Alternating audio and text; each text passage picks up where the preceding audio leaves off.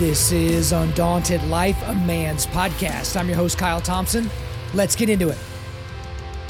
Welcome back to the Forging Table. The mission of Undaunted Life is equipping men to push back darkness with content that forges spiritual, mental, and physical resilience. At the Forging Table, you'll see a group of regular guys forging spiritual resilience by digging into God's Word and welcoming all of you to come along on that journey with us. That's Matt, that's Eric, that's Caleb, and always in fifth chair is the ghost of Joby Martin, just hovering over the table, waiting for us to make a mistake. The only reason I say that is because literally every time we record, I won't even say anything, and then I'll just get a text from him. And it'll just be like randomly, it's just some animal he's standing over in Africa that he just took down or whatever, but he's wearing an Undaunted Life hat. So that helps. So, Joby, help us throughout this uh, podcast, help make sure that we don't screw up. But we're digging into Proverbs 23 today. There's a lot of great things that you can talk about uh, in Proverbs 23, but right out of the gate, there, there's kind of a a warning for people that I think is applicable to our time, but also the community that we all live in. Caleb, could you read Proverbs 23 verses 1 through 4? You bet. When you sit down to dine with a ruler, consider carefully what is before you, and put a knife to your throat if you're a person of great appetite. Do not desire his delicacies, for it is deceptive food. Do not weary yourself to gain wealth. Stop dwelling on it. Yeah, so that's the NASB. In the ESV, verse 4 is do not toil to acquire wealth. So as soon as I read these first four verses, I just thought about how hard that is for driven men to not toil to acquire wealth. But I also thought about who who can easily woo me because with a you know kind of being a natural salesman but also being a competitor i never want anyone to get anything over on me. In a negotiation i want to win. In the game i want to win. But i can easily be wooed by people that have money influence and i've said this before and i mean it. Like you could woo me with a sandwich. That's how much i like home cooking. Like you don't even need to make the bread and make the stuff. You can just make it for me and hand it to me and i'll just be like oh, do you need me to work for you for a week? Because I will do that for you. But like, I can be so easily wooed by people, and I've been taken advantage of before because somebody with with money said something flattering to me, and so I kind of go down that pathway, and it's just like I, I've gotten myself into trouble, not like you know trouble that I couldn't back out of, but especially in a community like ours where it's very affluent. There's a lot of money in the city that we're in and I don't know how it's been for you guys, but I mean, it's just, this is a great reminder to always have a little bit of hesitance with people. And just because they have money doesn't mean they're smart. Just because they have money doesn't mean that their intentions are good either. Yeah, I, I was immediately reminded of Edmund in The Lion, the Witch, and the Wardrobe, right? The, the witch wooed him with Turkish delight in order to get information from him. And um, how that, I mean, that was, he, he, he was drawn to it and uh, wanted more. And, you know, got pulled in. Um, I, I agree with you. Uh, it, people's intentions aren't always good. Uh, and I put down here generosity shouldn't be approached with opportunism. Uh, and, you know, from my end, I shouldn't look at people and go, oh, they've got money. Maybe I can get something from them. Um, cause that, that's bad as well. Yeah. That, that speaks to you know, what James talks about in, in, in, uh, the sin of partiality you know, and not not letting the you know the the wealthy sit at the front of the church and make the the poor sit at the back. You know, and I I think it's so important that he puts in put a knife to your throat if you are given to appetite. It's that serious. It's that serious of a thing that we should be on guard against. And I think it's it's no coincidence that there are people who claim to be pastors who are very flashy with their material things and they they put on this front of I am rich and I have all these things. I have all these things. I have these cars. I have this nice house. I have all of this money as an enticement to people to come in and drink of their wares. And if you're not on guard against that, you could easily fall down that. I, I don't think anybody is immune to that at all. I think it's, I mean, you said on guard, and that's what I think of with this. And I think the, the thing also that kind of stood out to me was the stop dwelling on it. And, and just in that it consumes us, you know, thinking about what we don't have and, you know, what other people have. And it comes on the heels of me just showing you the ridiculous house I went to. Yeah. And it's like, that's great. Like, be in awe. It is impressive, but how much does it consume your thoughts, you know, and your time? That's like, that is, you know, all I'm after here is to get wealth. I mean, it doesn't say don't work hard, right? But it's just that like it's just that um, it's the only thing you're thinking about all the time. There's also So yeah, you did show us a video of this crazy house. You know, a lot of a lot of beautiful dead animals and all this kind of stuff. So it takes money to go on those trips to have them taxidermied and all that. But there's a power struggle that happens with people. That's always a tug of war. There's no neutrality in relationships between people. I used to work with a guy. I, I love him and I love his family, but he would do something on purpose that would drive me just absolutely insane because he's not a naturally late person but he would make himself late to seem important. So you have a 10 a.m. meeting with him, and he would be in his office ready to go at 10 a.m. He wouldn't even like, so the secretary would say, Hey, you know, your, your 10 o'clock appointment's here. It's five till 10. He could come and get him now. He would wait till 10 15 to come out to get you. And it was a, it was a power play. I'm, th- I'm reminded of the movie uh, Air, where it's the movie about how they Nike went after Michael Jordan and they tell the CEO, uh, Phil Knight, hey, come into the meeting with MJ 10 minutes late, but come in and just say, hey, I'm, I'm so busy. You know, I'm running this huge multi-million dollar company, but I could not live with myself if I, if I did not come to this meeting. But it was a power play and a power struggle. People with money know how to manipulate. I'm not saying that people with money are uniquely evil, I'm just saying they know how to manipulate to make you feel like you're on the losing side of the power ledger, if that makes sense. Yeah, and I, one other thought that I, I had on that is that if I remember correctly, Paul, when he was uh, with folks, you know, the the church of whatever, or in a city, he didn't ask for money. Um, he didn't. He wouldn't take money. It was after he would leave, um, then he would have people that would fund him. And I think part of that, if I remember correctly, and tell me if I'm wrong, is that he didn't want to be um, he didn't want to take something and, and then them expect something back uh, from them. Um, he was there to preach and and to spread the gospel, not to be tied up with people giving them giving him something so that they get something back. I agree with that. So let's go to verse 12. Eric, would you mind reading verse 12 for us? Sure. Apply your heart to instruction and your ear to words of knowledge. So, whenever I read this part, I thought, I literally wrote down acquiring wisdom takes work, at least to some degree, as we established in our discussion of Proverbs 1. Sometimes you need God to open up your eyes so that you're, you know, so that you can understand things. But the word apply, and, and I don't know what the, the Greek or the, the Hebrew or the whatever is for that word apply, but that implies that the acquisition of wisdom does take work on our part. It takes a little bit of elbow grease. So that stood out to me.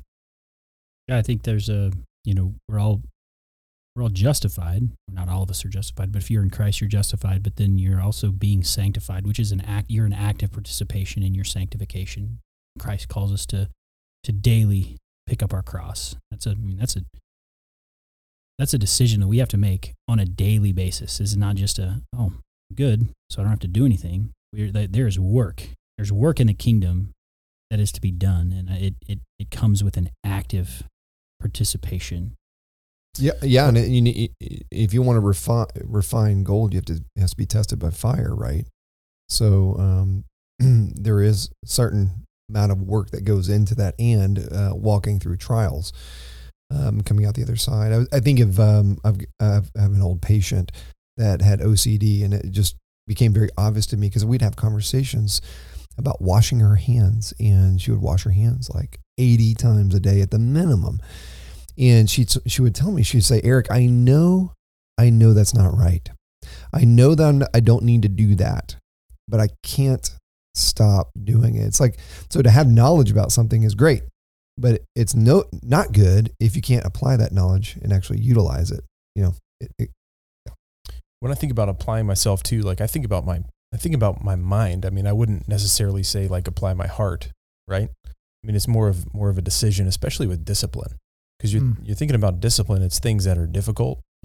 Typically, I mean, that's the way I think about it. It's things that I know I need to do. I don't necessarily want to do, but I I think it kind of speaks to being passionate. I mean, that's where passion comes from, right? Is our heart. So it's like be passionate about the things that you know you need to do. Um, I mean, even discipline. And then, I mean, obviously, we're going to get into talking about our kids and discipline and things like that. But I just think it's interesting that, you know, we're talking about being passionate with discipline. I think the heart is, is used specifically because um, that is the next step towards getting it. Like you can understand it with your head, but writing it on your heart. The heart is mentioned a lot of times in the Bible in, in that way. And Jesus, you know, Jesus talks about um, where your heart is, your treasure lies also. And so what, and you, uh, my, my Sunday school teacher says you could, you can tell a lot about somebody um, if you look at their schedule and their bank account. That's where their heart is. You can tell where their heart is pretty quickly without even knowing them. What do they spend their money on? What do they spend their time on? And it, that that is a call to not just understand it up here in your head, but to have it be in your heart to where it it just comes out of you. And I, that's what I think of when I when I see that. Yeah, I guess I was focusing too much on the word apply because heart just kind of like I immediately went to the head part of that, not the heart Right. part. And it is completely different. But just think about it in a certain way. There was a, I think it was the last Summer Olympics, but there was a German power lifter whose wife had died in a car accident uh, before the Olympics. And he had to make a decision. Am I going to keep going down the path of trying to be a medalist in, in the Olympics or am I, you know, am I going to give it up while I mourn? And long story short, on the very last lift, he does like 15 kilos higher of a of a clean and jerk than he had ever even attempted and got it to win the gold medal. And so he had set his mind his entire life on, you know, attaining perfect form and girth to to do these exercises he needed to do. But when his wife died, it was like his heart clicked in to the process because for those of you that don't understand, when you're at that level of elite powerlifting, an extra two or three kilos is like a huge deal. We're talking 15 kilos more than he had ever attempted his entire life. And he stuck it. Like it was, it, it was, it was like baby weight. He just freaking nailed it. And as soon as he dropped the weight, he melted. He just, I mean, he was excited, but he was crying. He's on the podium getting his gold medal and he's got a picture of his wife. And it's like he had went from, from head to heart there. Mm. So that, that's a good point. I'm, I'm glad you pointed that out. Yeah, I'm reminded of Ezra 7:10. I was sharing that with someone this morning. It says Ezra prepared his heart to seek the law of the Lord and to do it, and to teach statutes and ordinances in Israel. And so we see that it started with the heart. He had the heart to seek the law of the Lord. Then he had the application of actually doing it and the experience, and then after that he could teach. You know, so there is this kind of movement of from your head to your heart to your hands. Yeah, I think the that's great. Oh, I was just going to say the heart is very important. God, Yeah. God talks about um writing the law on our heart. All- All of us have the law written on our heart. So that is that seems to be a very important thing to discuss when when talking about the Bible and being on our heart, not just head knowledge. Well, and as we go ahead here, I need to go and apologize to the audience because I thought it'd be a good idea to have ice in my cup, but this is one of those fancy cups where the ice doesn't melt. So if you hear this, Santa is not coming to our studio. That's me taking a drink. Don't spank me. Speaking of spanking, segue. Caleb, let's talk about verse 13. Can you read that for Nailed us? it. Yes. Uh, do not withhold discipline from a child. Though you strike him with the rod, he will not die. I love that. My very first thing I wrote down in all caps was spank them kids. And so the thing about it is, and I don't know where everyone lands on this, so everyone's going to have to put themselves in a category. But there are entire, like, uh, what am I? What am I trying to think of? Uh, reality television shows or segments where they will just bring a room full of parents in there and they will ask this question: Do you spank your kids? And it is drama for 90 minutes, just knock down, drag out. And the funny, it's not really funny. This is kind of predictable. No, no parents, even the you know the ones that are pro spanking, are quoting this because of all of Proverbs 23. I would say that's probably the most oft cited, at, at least in my experience. But for me, for my wife and I, you know, before having kids and having those discussions, we never considered not spanking, right? And I know in this modern era of Instagram influencer moms that never give their kids red dye number seven that's in all these gummy snacks and they do all these other crunchy things. And oh, we always get on our kids' eye level so they understand that blah, blah, blah, and all this bullcrap. It's like, okay, well, there's age old wisdom here that a kid will fear the rod of their parents. But again, it's like you will strike him with a rod and he will not die.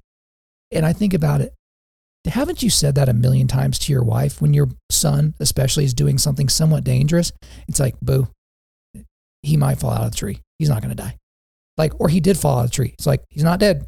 Look at him. Like, he might need to be resuscitated, but he's, he's going to make it.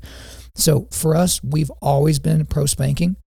Some people have made the argument why would you tell your kid not to hit and then their punishment is to hit them? But again, a kid hauling off and hitting their sister in the face is different than swatting them on their bottom. Don't you think there was something to the design of the tuchus where God was like, okay, this is where the correction will happen on a kid's tail that has the most amount of meat. You didn't need to go to school for that to understand that the booty's got the most amount of meat on the body to where it's like it's going to be painful and it's going to sting, but it's not going to irreparably harm them and hurt them. So anyway, let, us dig into that spanking, parenting, yada yada, whoever. Go. I'll go first. Um, uh, yeah, I mean, part of it, I, and I dug into the kind of what what is this? What is this rod? Uh, and we see in Psalms 23, his rod and his staff guide me. We we we think about shepherds uh, guiding and correcting the sheep, trying to keep them doing what they're supposed to do. So I, I would assume there are times where the rod is used to just kind of nudge, and there's times maybe where it's a little harder hit to kind of correct. Um, and so uh, that's where I, when I was doing my digging, kind of landed. We my my family is not. We don't have any problem with spanking, but I do think that it takes uh, setting expectations. You know, am I going to spank my kid because they didn't fully blow off the the back porch? You know, like I told them to, versus if they told their their brother or sister that they were a fool and whatever and was cutting them down in front of their friends or whatever. You know, there there has to be certain um, levels, I guess, if that makes sense. I mean, expectations of this is what you get if if you do this and I and I uh, Greg Gunn, who uh, is not a close friend of mine, but he, he has a organization here in town. I, I, I appreciate the fact that he once said, you know, we do not stand for um, people within the family cutting each other down. Like that's a high offense in our family is if you are denigrating someone, and so we don't stand for that.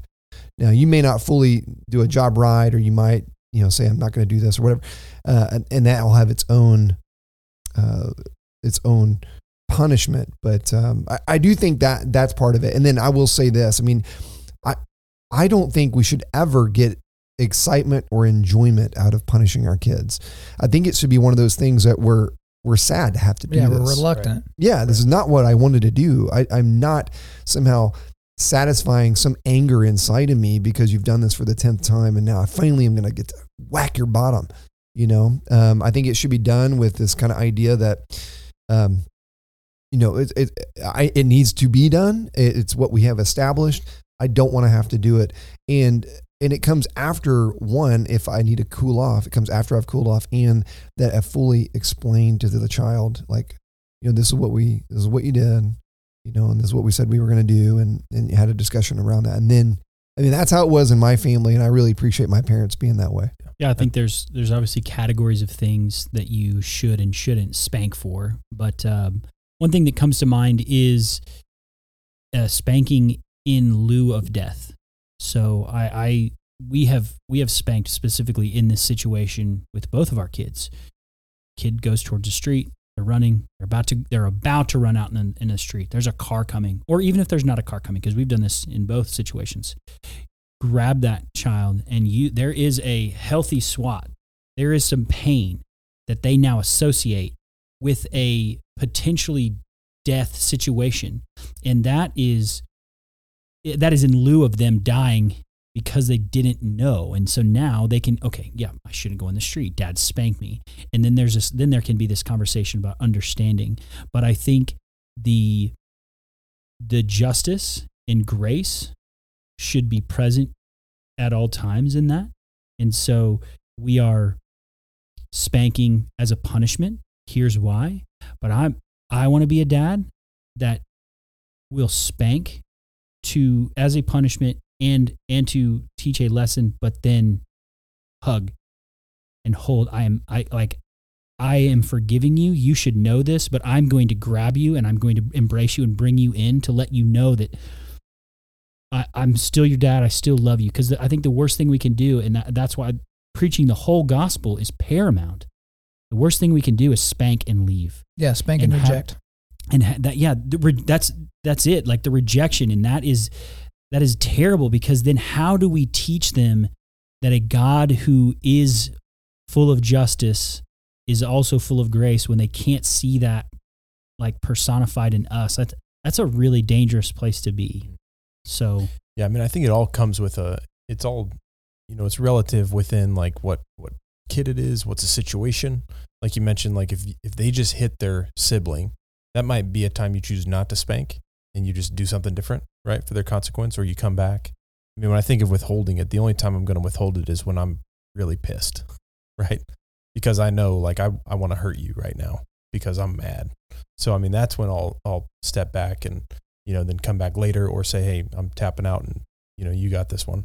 Um, so I mean, that's, that's what I'm thinking of there. But I mean, I, I love in 14 too. It's that it, it doesn't get any more clear than this. It's you shall strike him with the rod and rescue his soul from Sheol. yeah that's that's exactly Right. that's in, that's in lieu of death and i think Yeah. God is wrathful, and the wrath of God is is very can be very scary to think about. And to everybody's kind of said the same thing, like we shouldn't spank out of anger. Um, and I think we we go to a place where oh well, you know, God is wrathful. You are going to you are going to see my wrath. Well, our wrath is a lot different than God is never unhinged. And I think we can spank and you could categorize sometimes as unhinged in that where you're spanking because you're angry and that can be harmful physically and that can be harmful emotionally and i think we should we should be on guard against that for sure Well, Caleb, let's take that scenario. You get level 10 mad at your kid and you spank them immediately and you you didn't remember to throttle down because Mhm. they're 4 Right. and that is a great time to Matt's point and to Eric's point where you can go before them and say, I love you. I don't reject you. You deserve the punishment you got. However, Dad, I sinned too. mm, Dad, I made a mistake. 100%. I hit you too hard. I caused you too much pain. And like, again, I've got a three year old. That's my oldest. He's not going to understand that. Mhm. But he understands that dad, loves him because that's one thing. My wife did a great job of kind of teaching me this, like, or revealing it to me. But after I spanked my son, I let the wailing and gnashing of teeth go on for a little bit. And then I say, Come here, give me a hug. And then I will hold him and say, Do you know why you got a spanking? Like, are you going to do that again? And again, he's three. Of course, he's going to do. it. He's probably going to do it in the next five minutes. But like that, that kind of gives you an opportunity to sure. show some humility and apologize to your kid. Which for guys with pride issues, of which I am, uh, you know, the king of, that's a good thing to remember. That if you go out over your skis, don't be like, well, he deserved the spanking. Correct. But multiple things can be true at the same time. and it's Right. okay to ask for forgiveness from your kid Mm-hmm. like i grew up in a time and i'm, I'm obviously you guys did too where um, If you didn't know, Matt is What time is it? 87 years old. 85 Like, 85 year old Matt over here. I don't know why I said that.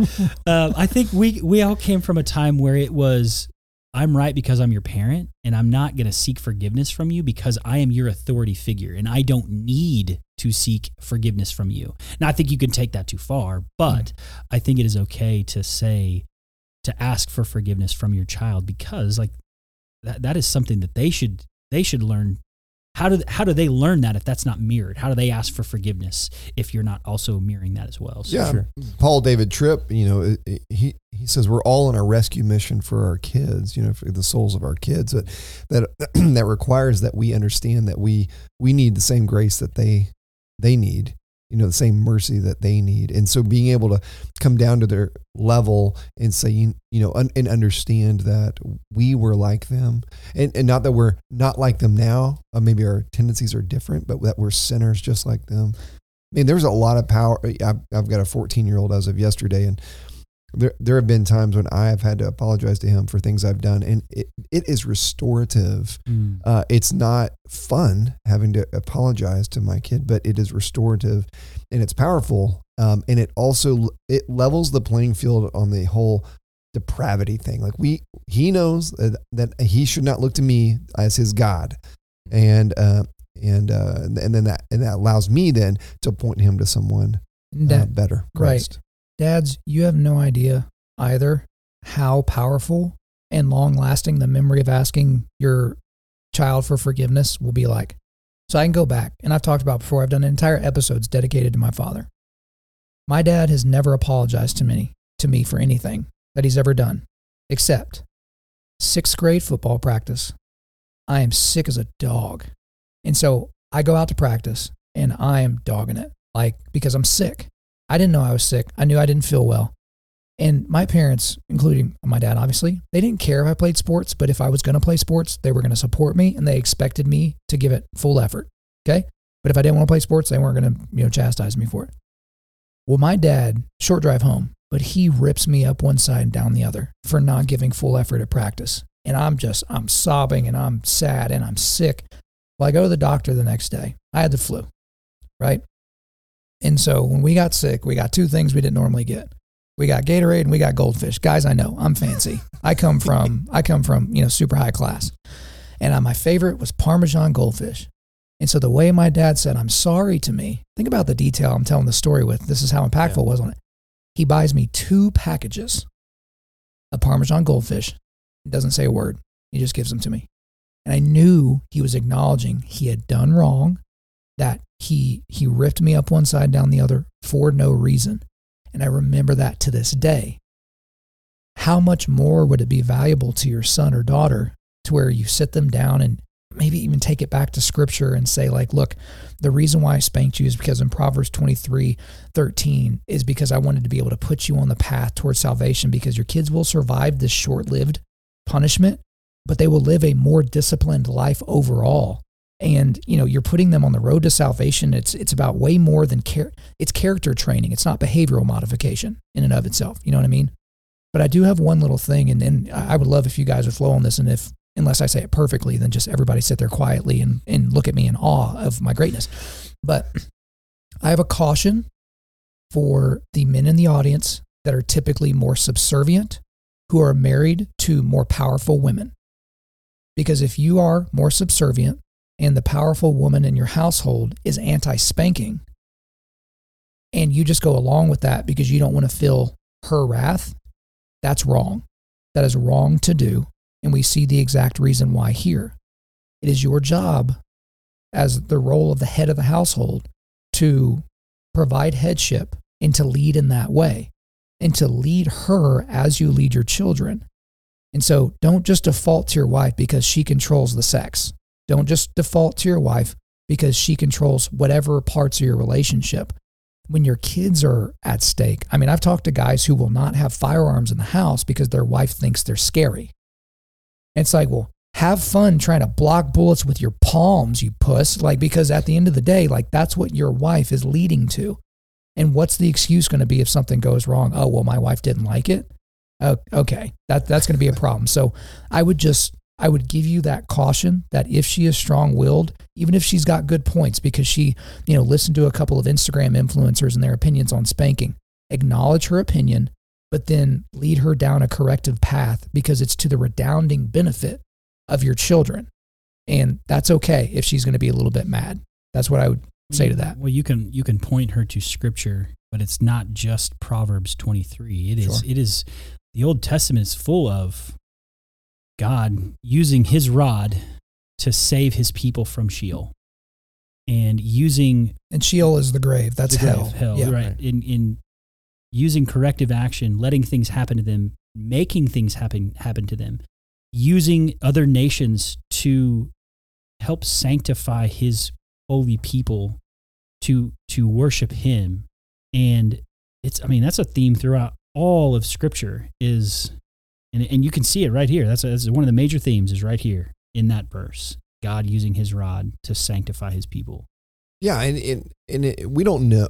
I mean, you have to have conversations, but maybe your wife came from a a family that just swatted for everything. You know, you spilled milk, you get a swat. You know, you um, you acted childish or impulsive, you got you got spanked. You know, may, maybe it's coming from that standpoint too. So, I mean, I, that's why I think it's really important that if you're going to go down that path, one, you got to have conviction. I mean, we can hear you, you can hear what Kyle said, and and that's cool. But unless you can feel it inside, and you're like convicted, yet, yeah, I need to kind of take charge of my home in this area. Um, it's not going to go anywhere. But at this, you know, it, when you feel that conviction and you step into that, you, just set some boundaries, right? you're not going to just swat your kid for nothing. Right. Um, so there's no, you don't have fear over that. Um, set those boundaries. This When you goes back. To, oh, go ahead. Go ahead. Well, you just mentioned Paul David Tripp and talking about. I mean, he one thing he talks about all the time is we're not trying to correct behavior. We're trying to correct the heart. Right? Is that it's like, you know, if you're if you're going to give your kid a consequence like that every time they break something, I mean, you know, that's going to be a long road, right? But like, really, what you're after is a correction of their heart. So Yeah. one thing I was going to mention was just the the verse about uh, fathers don't exasperate your children. I, I would say there's been periods of time with all of our boys that um, we we didn't spank them as much because we knew that that's like that's going to just increase everything. Like it's going to send them down a bad spiral, right? Now we'll say like it resumed again. I mean, once we all once we kind of they grew past that point of like just being totally out of control, that they had a little bit more self discipline. It's okay. This is a consequence you have, right? But I mean, there were periods of time where we felt like timeouts were more effective, right? Than you know a couple of kids that we had that you spank them and it's just like crank up the volume. Yeah, you Yeah. have to understand your kids for sure. So Right. our, our oldest, you know, he's he's kind of aged out of spanking for most things, and How, now how old is he? he's eight, and sending him to his room to be by himself because he's like his dad. He likes to be around people, and if you send him to his room, he that is that is Torture. uh, yeah, a terrible punishment for him. He's he just like oh why oh, but he he learns a lesson there, and that is a punishment. Where whereas a spanking might not be in that specific scenario. But I Right. like what you were saying there with the heart, like that. It it does go back to verse twelve. Apply your heart to instruction, and where is your heart in the discipline? Are you doing it just to do it? And I think going to Kyle's point about husbands who who aren't in a household that spanks and want to get there, we're why? We're doing it because God doesn't have grandchildren and we care about our children's souls. We want to instruct them in the way of the Lord so that they too will walk in that and and and be clothed in Christ's righteousness one day. And of, of course that should be our prayer for all of our kids, but it's it's a lot more difficult to get them there if you're not an active participant. It's not convenient, but it Right. does bear fruit. And it's such a small way to show them that the Lord disciplines us too, mm-hmm. right? He disciplines isn't- who, who he loves. Yeah. Absolutely. Hebrews 12. Absolutely. Yeah, I mean, I remember that reminds me of high school baseball. It's like you know, if the, if the coach isn't yelling at you, it's because you suck. Like, Yeah, and he's done you with know, Yeah. like yeah, he's You're pretty much written bench. you off. It is such that is such a good point. Like if you know he loves you, you know God loves you because he's disciplining. you. Uh, that's that's really funny. Well, it kind of sucked extra for me because on my high school baseball team of 19 guys, there were four Kyles. So Kyle was getting screamed at constantly. and so it didn't always apply to you. But yeah, that's good stuff there. Brownie, could you read 17 and 18? Sure. Let not your heart envy sinners, but continue in the fear of the Lord all the day. Surely there is a future, and your hope will not be cut off. So there's fear of the Lord again. But the big thing here is envying sinners. Because I don't know what it's like for you guys, but you get to points in life where maybe you're frustrated. So let's take a subject matter that I think a lot of guys in the audience may feel, but let's say it's sexual frustration. And so, you know, you mind your P's and Q's, you don't look at porn, you don't jerk off, but maybe your wife is not as sexually available as you would like her to be. And then you'll hear a story about I don't know, some celebrity who's slept with five supermodels in the last four days, or is something ridiculous like that. And you'll find yourself just being like, oh man, that would kind of be cool. Like, I'm not going to go to hell if I did that, but like, you just, you, you let yourself daydream a little bit, a little bit.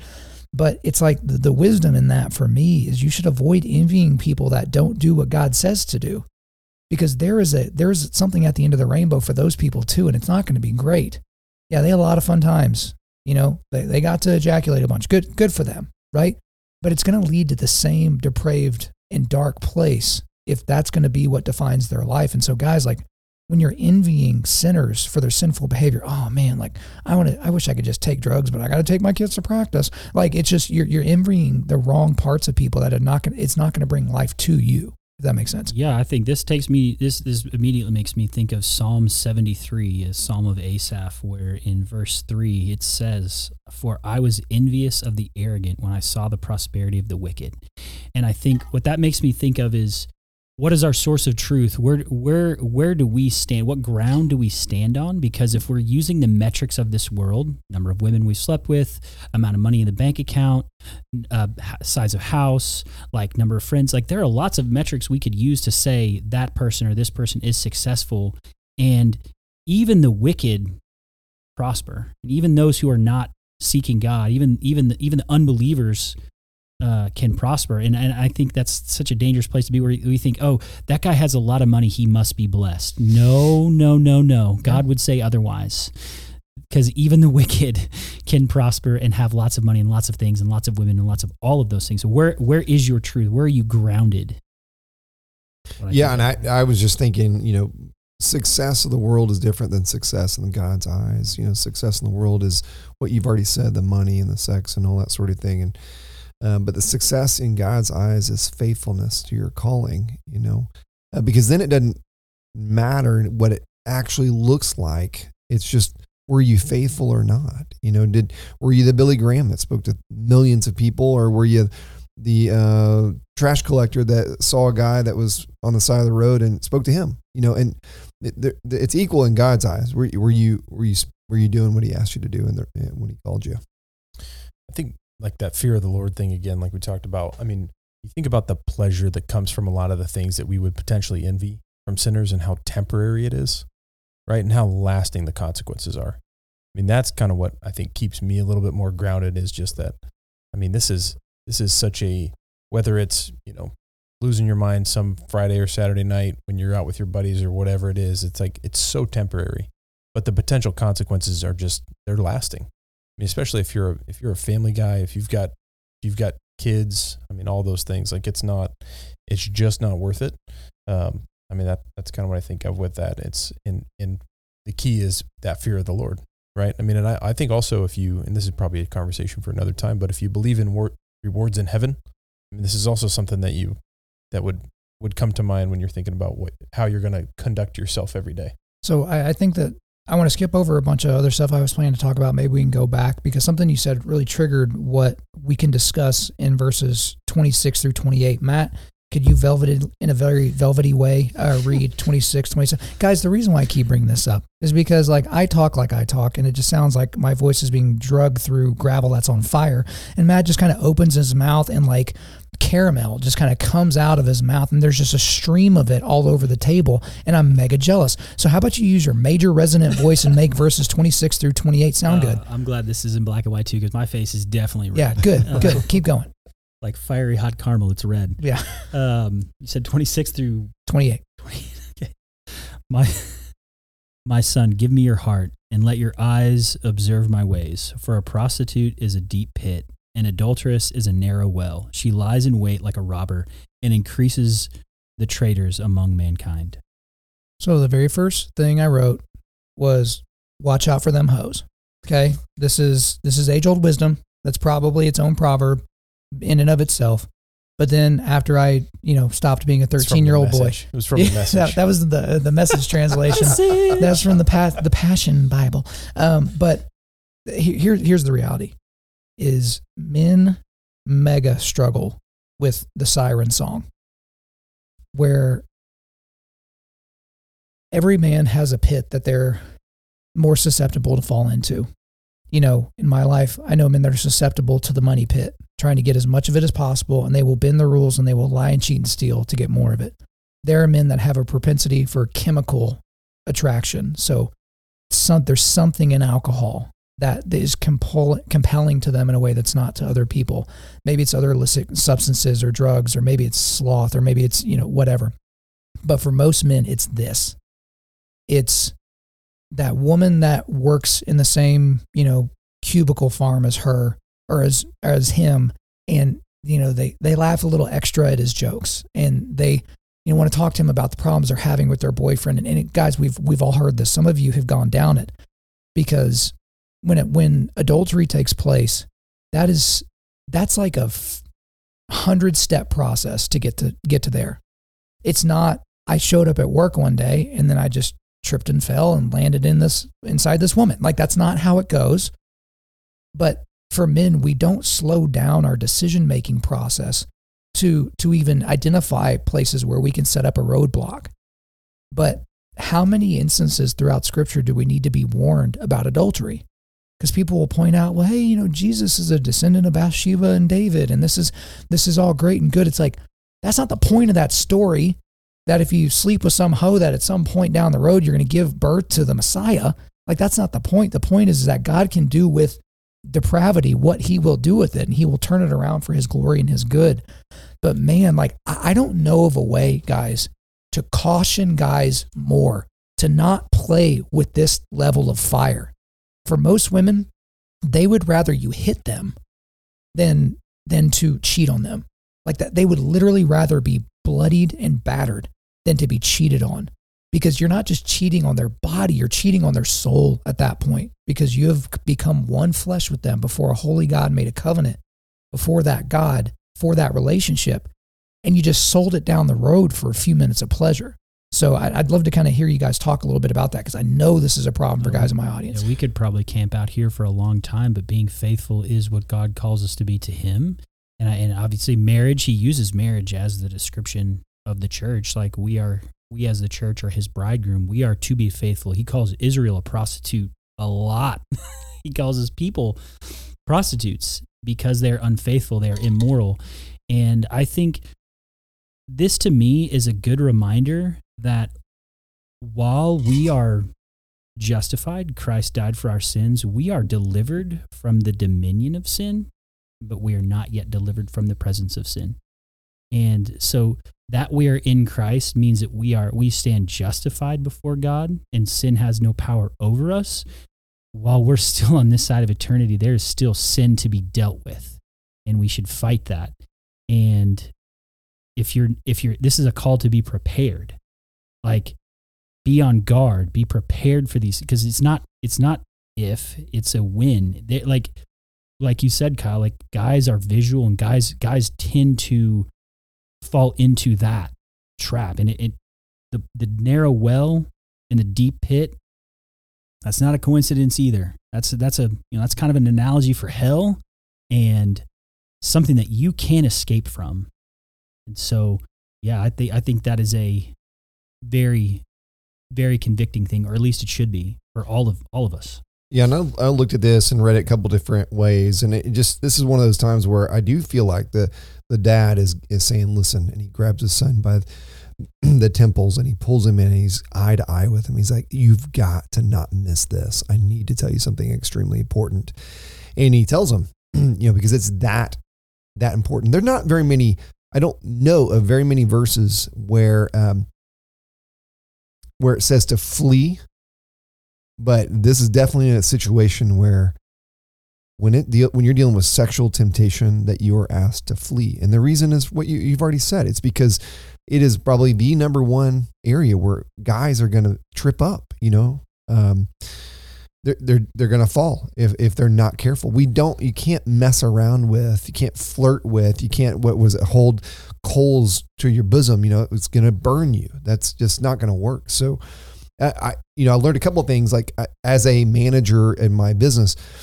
I've got to do yearly reviews with some of my employees, and so oftentimes I'll, you know, uh, I have to you know have to get them one on one, and I have women that work with me, but if that requires me to go here or there uh, where there's not you know other people around then i always let my wife know and she thinks that's funny but i'm just like no seriously you need to know because invariably what's going to happen is i'm going to go and i'll just be doing some innocent deal of giving them their yearly review and one of your friends is going to walk by the window and see this girl and i talking and is going to flip out and, and start drama.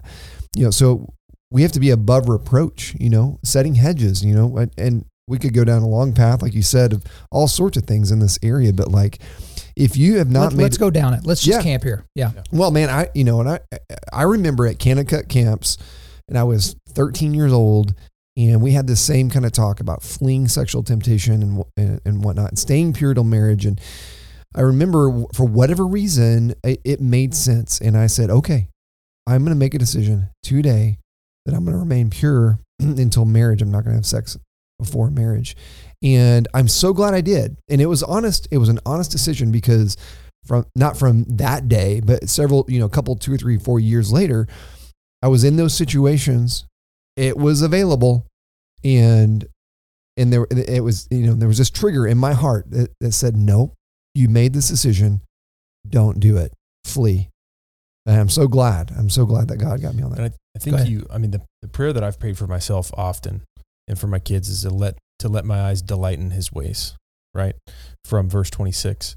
Um, I think also about in, in 28, she lurks as a robber. Like if you think about, like if you knew, if you were coming home and you knew there was a robber at your house, let's say, like you're not to roll up the driveway, open up the garage and run into the middle of the living room. And that's when you're on guard. You know what I mean? it's like i mean you're to think about everything like how am i to approach the house like what's the plan here you know what i mean so when i think about I, I, think about boundaries when i think of these verses and it's like if i set my boundary at this is not to to poke at what you just said but like if i set my boundary at don't have sex then what am i going to do i'm going to Yeah. go right up to it and i'm going to be like okay it's decision time no Yeah. you know what i mean Yeah. like and that, and that's what I did as a as a high schooler and it, and it was a, a disaster. But it's like if I set my boundary at I'm never going to kiss a woman until I'm married or I'm never going to lay with a woman until I'm married. What you know whatever that is, like that has to be the boundary. I think that's a product of purity culture saying, and we're we're all a product of, of what would be considered in the evangelical world the purity culture, where it was a hard line at sex, but everything up to that, right. well, you didn't have sex, and I that that's that's caused a lot of probably a lot of issues in marriage, a lot of issues in just relationships in general, a lot of relation or a lot of issues with your walk with God, and if that's the line, like you said, like that's man, you're gonna do Right. everything up to that point. and Well, The, like you the- think about someone good. on their wedding day. Sorry to No, go, go, but go. Like if that was their first kiss on their wedding day, do you think they're thinking like, man, this is it's kind of lame. I wish I really would have, you know, made out with a lot of girls up to this point. No, like it's it's because awesome. they saved the precious the preciousness of that moment. Right. Like someone said the other day, oh, it was um, what's Peyton Manning's dad? Uh, Archie. Archie. So Archie was talking about like, shut up, Matt. What are you laughing for? All right, had a brain fart. He's sad he didn't. You You, big didn't say Tim jerk. Tebow. yeah. no, it's just if you way- don't know, Matt Grassmeyer Sorry. hates Tim Tebow. Like hates him. He thinks he's the, the way- worst. It was the way Eric's sound came into my headphones. Like he was so far away, it sounded like he was like in another room. Whatever. So Archie Manning. So he said this was on like the SEC. It may have been a thirty for thirty about the the book of Manning, and so he's talking about all three of his sons. Great if you guys have a chance to watch it. But Archie is just kind of this all shucksy type guy. You know, he's got his all shucks type wisdom. But he talked about he's like, yeah, I never really looked back on the time I spent with my family and regret, regretted it, and just kind of shrugged his shoulders. And so it's like you're not going to look back on all those missed makeouts or all those missed, you know, whatevers and think, gosh, I really wish I would have given a little bit to that girl in, Right. you know, when I was 17 and, you know, I didn't save it for my wife. But I think the thread that's going through what we're all saying is something that I talk about all the time, and it's pre decision. You make the decision before it's decision time. So I normally talk about it in a self defense scenario. So if you carry a firearm or if you're thinking about it and you have not decided whether or not you can take life to preserve life, it's going to be too late. Whenever bullets are flying or whenever, you know, the wolf is trying to take a sheep, that's not the time to have that decision. But what I think guys need to do is I'm a scenario guy. The reason why it takes me forever to fall asleep is because stuff I talked about in previous episodes. I put myself into scenarios and I'm like, what would I do in this scenario? And I'm just thinking about, okay, if somebody broke in on this side of the house, what would I do? Or if, you know, yesterday I was at uh, this place here locally called Chicken and Pickle. It's like pickleball courts and all this outdoor stuff.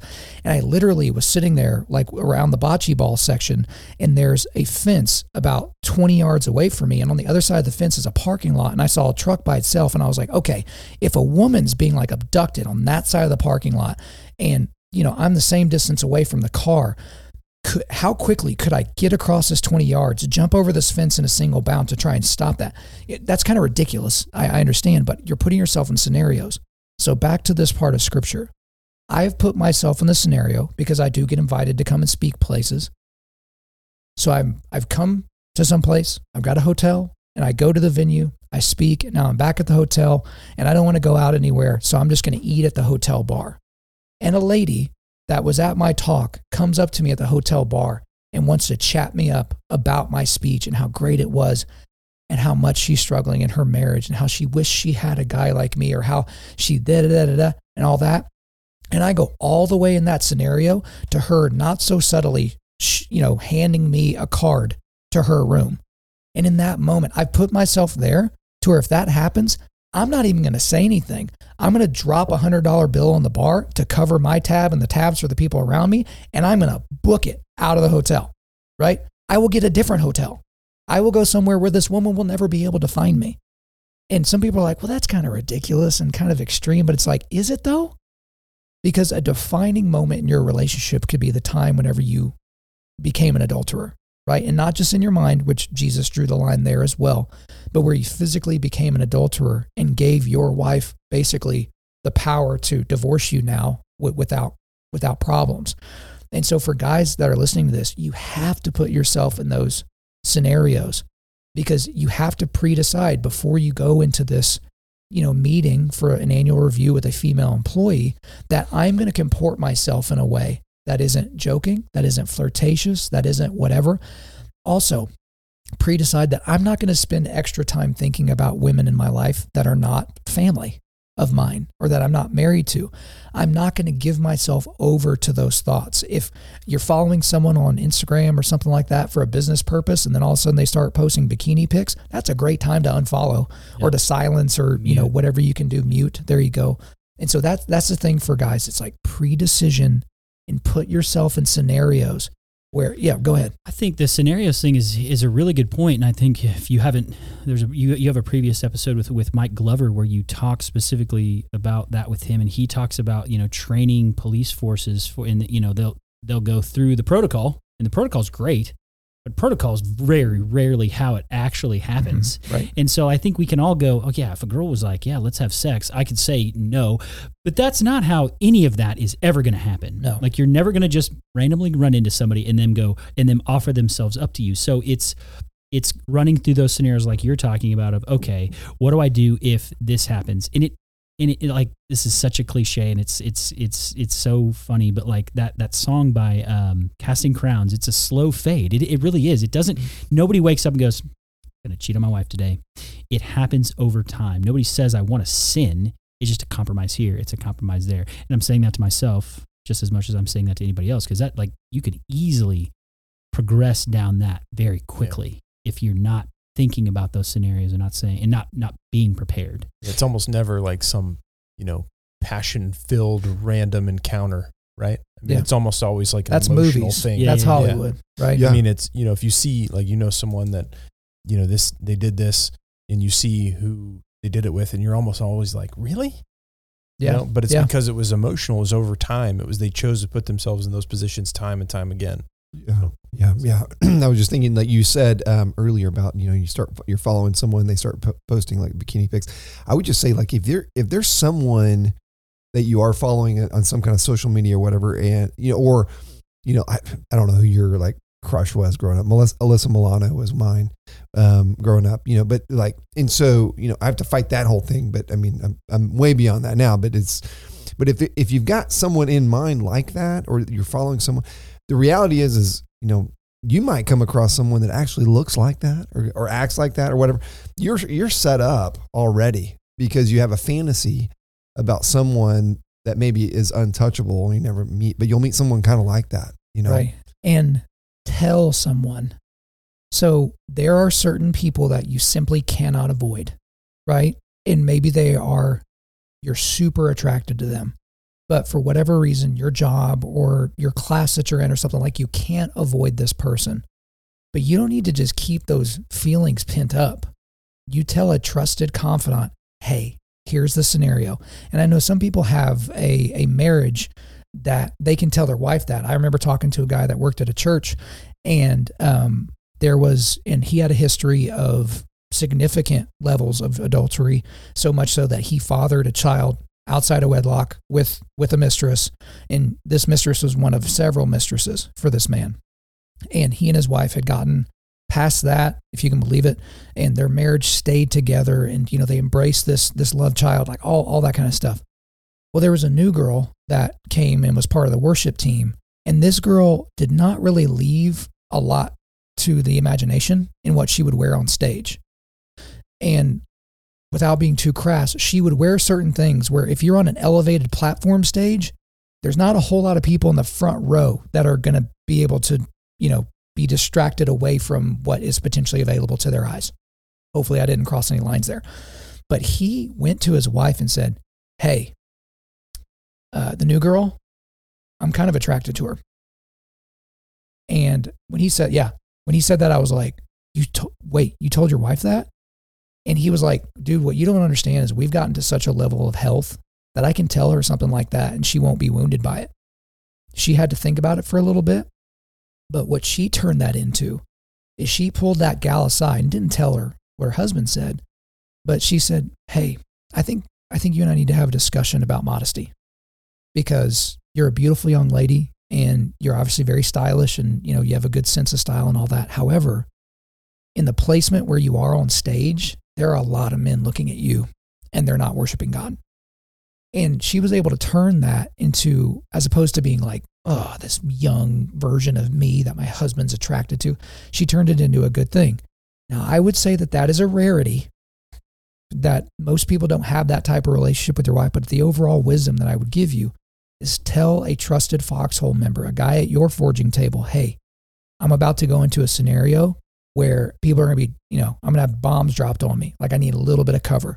Cover me in prayer hey, call me exactly at this time, like, and I'll, I'll talk you through how the meeting went, that type of thing. I think that that's, that's a really healthy thing to do. I think you can um, see the need there for even, even in the worship set, like those people are called to a higher standard. And I think, you know, I'm, that's very cool that she didn't, you know, assume motives and was able to, to minister in that way. Um, that's, that's incredible. Um, but yeah, being prepared is the most important right. thing you could do. Prepared, pre-decision. Go ahead, Caleb. No, I'm good. Oh, you took a big yep. deep breath, so I thought something dramatic was going to come out. So no big deal. But guys, there is a lot that we could continue to talk about here about Proverbs 23. But need to make a little announcement here because everyone at this table is super giddy about what we're going to do. But next week we are going to be starting Matthew 1. Okay? Where we're going to be starting Matthew with Matthew 1 we are very, very excited about this. Everyone that is uh, connected to the forging table that's been on here before, we're excited about this. And I, to give you a little peek behind the curtain, like three or four months ago, the people that were part of the forging table at that time, we came together and we're like, hey, let's talk about the stuff we would want to, you know, talk about. Like, hey, do we want to, you know, take some breathers and do some Psalms and Proverbs? Hey, what about Nehemiah? Hey, but, hey, but what about this? What about this? Well, how many Pauline epistles should we do in the same year and that type of thing? But from the very beginning, I said, guys, I have an idea. And if it's stupid, tell me. But I want to do a gospel because I think it's time. The forging table is solidified. It's part of the rotation of our show. Let's do a gospel. And I want the discussion of the resurrection to be on Easter 2024. And everyone just goes, Yep, let's do it. So we decided Matthew. And so we're going to be in Matthew, and that ends Easter 2024. We basically use that as our, our rubric or guideposts for what we would be studying basically since we got into First Timothy, right? Like we've been planning this for this long. That's partially why we're so giddy and excited about this. And we'll get more into the significance, but obviously, everything that we talk about the forging table, every scripture that is not inside the Gospels is about what happened in the Gospels. The narrative of this book is pointing to a single sacrifice and a single person that came here to pay for us to have a way to be before a holy and just God. So I'm so excited to dig into that for you guys out there that are mega, mega readers. I, I want us to kind of talk about at the table as we go through Matthew the different uh, concordances that we're reading, or the different commentaries, or the different resources we're bringing to the table, because we're camped out in Matthew. It's the longest book we're going to get into so far and it's going to take us a long time and we're going to be able to dig very very deep. So we are very excited for it. Guys you need to come back next week prepared to talk and listen about matthew 1 but before we let you go we are going to do a quick resilience boost at undaunted life. Our mission is equipping men to push back darkness with content that forges spiritual mental and physical resilience. Guys the way we're able to pull off the forging table is because we have donors. We have guys that want us to be able to equip men around the globe to push back darkness. So they become monthly donors. They've gone to undaunted life backslash donate, undaunted.life backslash donate, rather. That link is in the bio. Hop on board, whatever you can do, be a part of the team. Thank you guys so much for listening to this episode. Wherever you're listening to this, please subscribe, rate, and leave us a positive five star review. If you want me to come speak live at your event or on your podcast, just shoot me an email to info at undaunted.life. That's I N F O at undaunted.life. Follow us on Instagram and like us on Facebook, and check out our website for everything else, including how to donate to keep more content like this coming your way. Just go to www.undaunted.life. And also, we want to thank the band Holy Name for allowing us to use their music for our content. The music on this podcast is their song Perpetua, which is off their self titled debut album on Facedown Records. The links are in the description. I'm your host, Kyle Thompson. Remember, keep pushing back darkness, keep forging spiritual, mental, and physical resilience, keep seeking the Lion of Judah.